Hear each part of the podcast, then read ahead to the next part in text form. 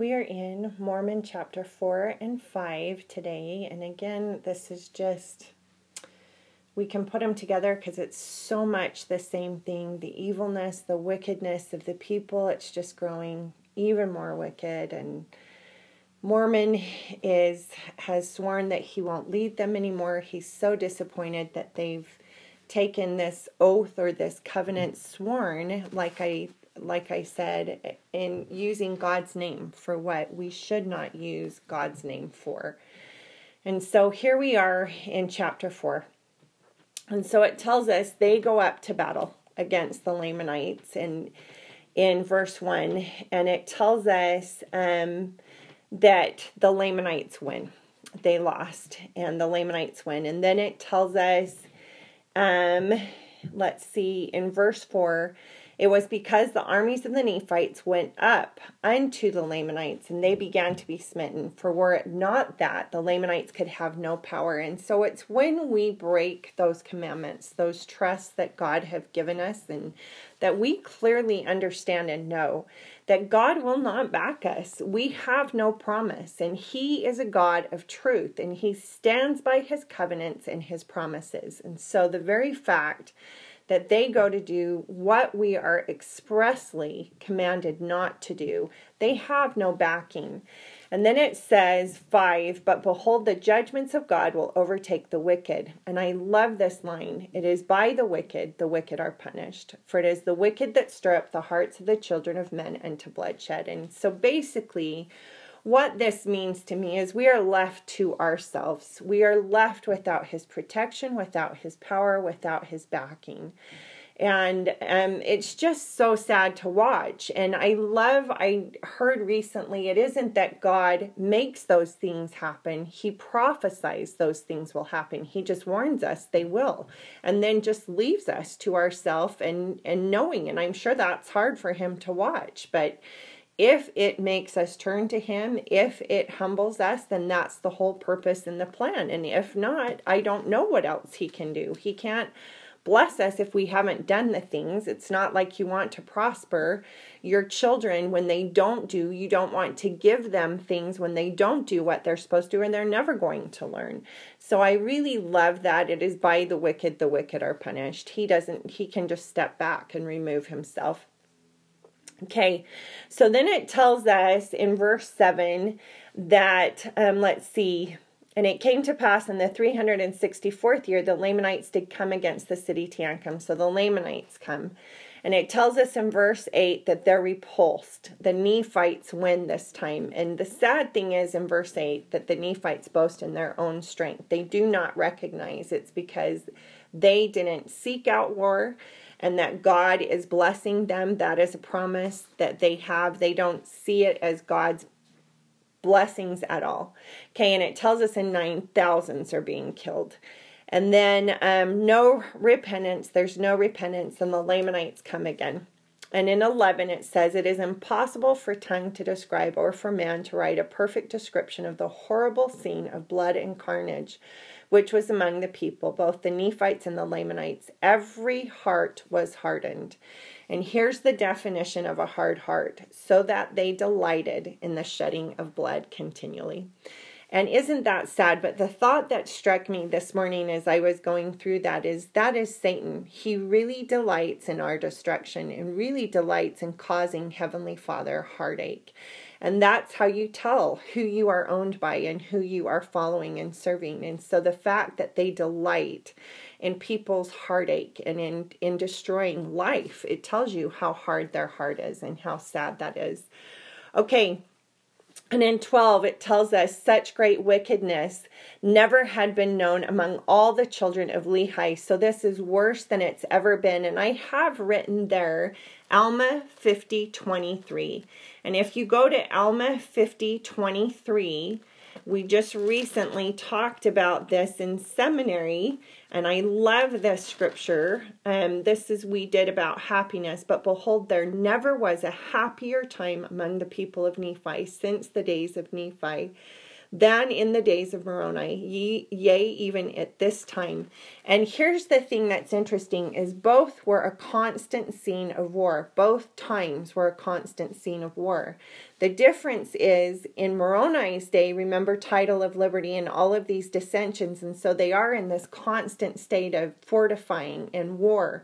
But they're fortifying. Their concentration is working with God and in prayer and in faith and fortifying, and they're so happy because they're working with God. Here, it's a constant scene of war, but they're stirring up the war. They want the war, and they want the destruction, and they're not pairing with God at all. So there's the difference.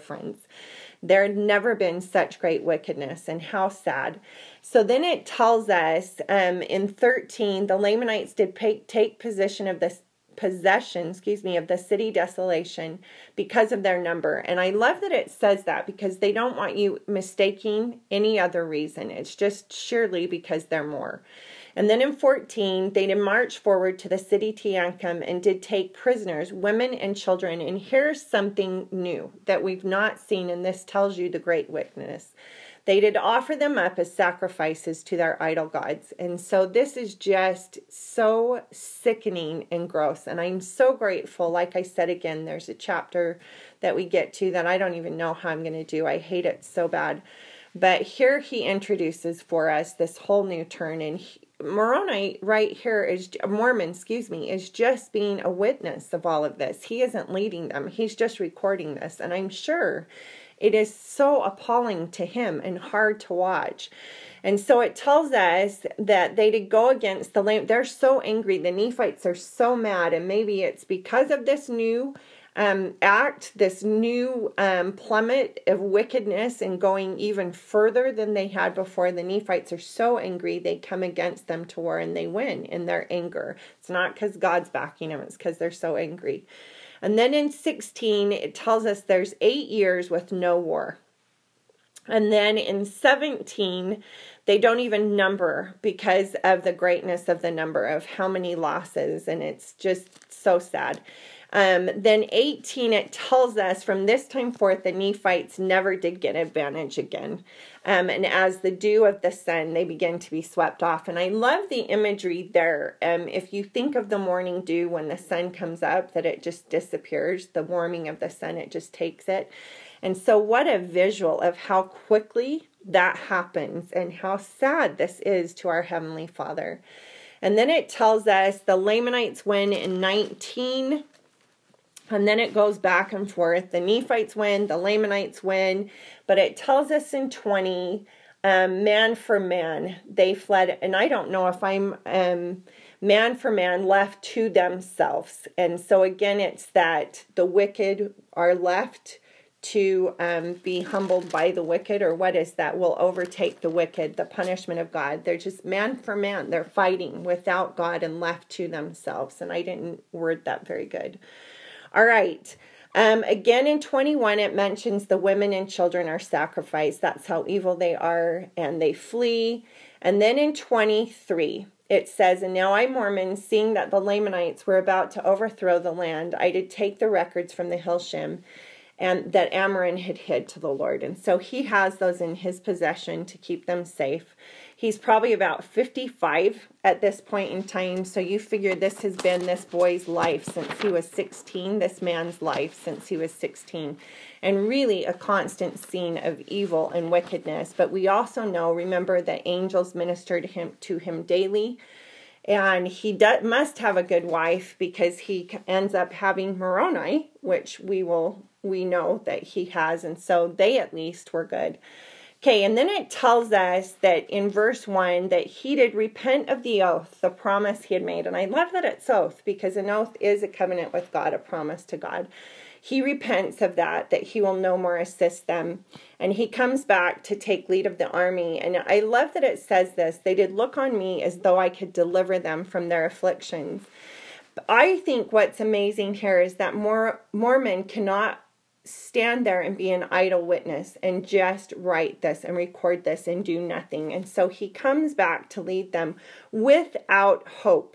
In verse two, it says, without hope, I knew the judgments of the Lord would come upon them. He knows God is a God of truth. He wants God to be a God of truth and cannot lie. And so where you have not done your part, you have no promise. I, the Lord, delight to honor and bless you. When you do what I say, but when you do not what I say, you have no promise. And I love that Mormon emphasizes he's coming just to do what he can, or to just not feel idle, but he has no hope that the Lord is going to come in and because of his righteousness spare them. It's not going to happen. And I also think it's interesting that the people do recognize that he has a power and a force, but they don't attribute that, or at least don't want to do the same things he does. Like, oh great, you be righteous and we'll be blessed because of your righteousness. We just don't want to do those same things. It's just so weird.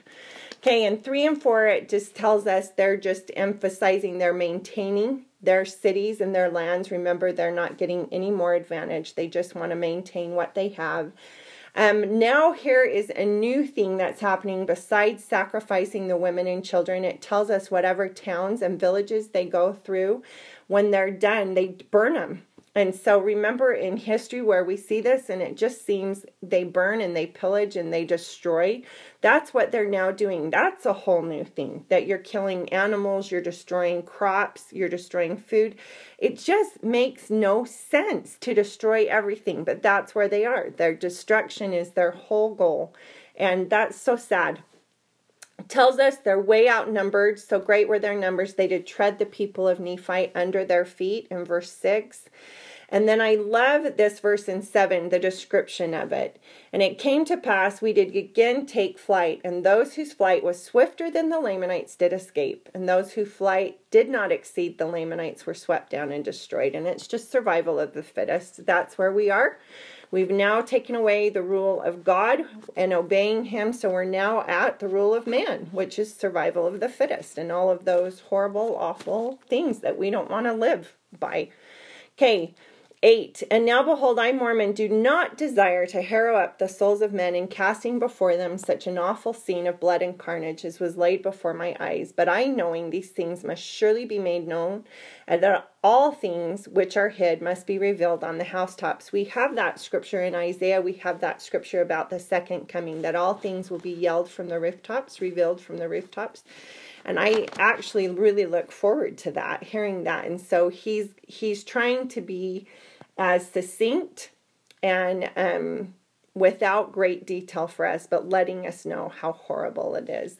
And it tells us that he wants to spare us from from this. Therefore, I write a small abridgment, not daring to give a full account of the things I have seen, in verse nine, because of this commandment which I have received, that ye might not have too great sorrow because of the wickedness of the people. And I have written right there in my scriptures, I'm so thankful that he spared us, because it is so sad to read. I just can't even fathom. I can't even imagine. You see movies and things like that in our histories, and I just, because that's not what I've seen, it's hard for me to even comprehend. And then in twelve, he does again emphasize, this is written for us. It's for us to come. He, he knows, he's seen us, he knows it's for our day. He is one of our prophets that is recording things and led by the Spirit to record things specifically for us.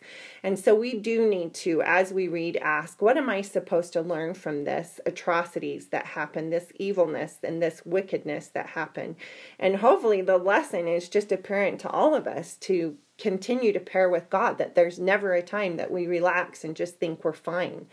And then in fourteen, and they shall go to the unbelieving of the Jews for this intent, excuse me, that they shall persuade those that Jesus is the Christ, the Son of the living God. And I love that he says, again, this is his whole purpose, to persuade all of us that Jesus is the Christ and to fulfill his covenant. And I love that, to fulfill the covenant, that he has the Son that's coming and will atone for us and that restore the Jews, and all that he has covenanted from the very beginning will happen. And I love that. All right.